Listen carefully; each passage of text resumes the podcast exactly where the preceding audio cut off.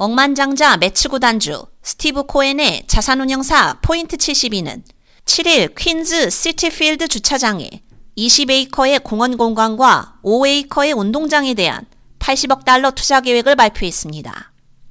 여기에는 윌레츠 포인트 역에 대한 접근성 개선 작업과 Taste of Queens food hall, 이민자들을 위한 법률 지원, 의료 서비스, 청소년 및 노인 프로그램 등에 대한 투자가 포함됩니다. 카지노 유치로 창출되는 15,000개의 건설 및 장기 노조 일자리는 이미 여러 노동조합들의 지지를 받고 있습니다.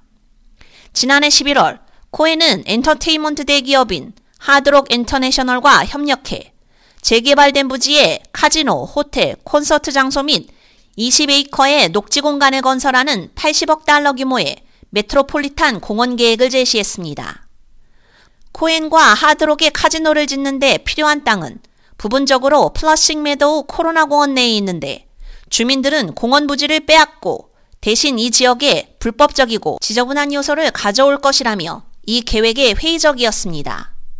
코로나 주민 하비에르 오탈로라는 투자할 수 있는 다른 많은 방법이 있지만 카지노는 아니라며 카지노는 일자리를 가져다 줄 수 있지만 우리가 원치 않는 다른 것들도 가져다 줄 것이라고 말했습니다.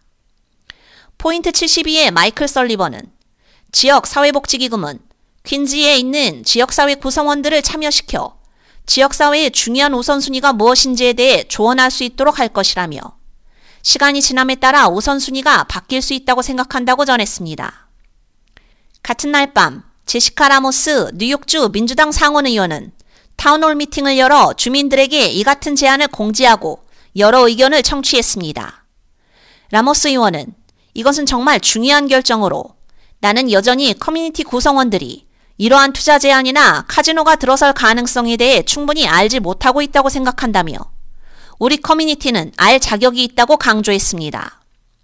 그러면서 주민들의 더 많은 피드백을 고려한 후 6월 입법 회기가 끝난 이후에 결정을 내릴 것이라고 덧붙였습니다. 한편 퀸즈의 지역사회단체는 최근 현재 시티필드의 주차장으로 사용되는 토지를 공원으로 바꾸는 계획을 밝혔습니다. 이는 코엔의 계획과는 상충되는 것입니다. 지난 주말 플러싱 시내에서 열린 집회에서 다양한 기후 및 지역사회 단체가 카지노 대안으로 피닉스 메도우즈라는 공원 계획을 발표했습니다.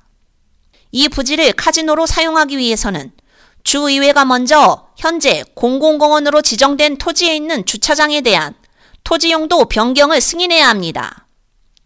뉴욕 규제 당국은 3개의 downstate 카지노 허가를 내줄 예정이지만 당첨자는 내년까지 확정되지 않을 수도 있습니다. K-Radio 유지연입니다.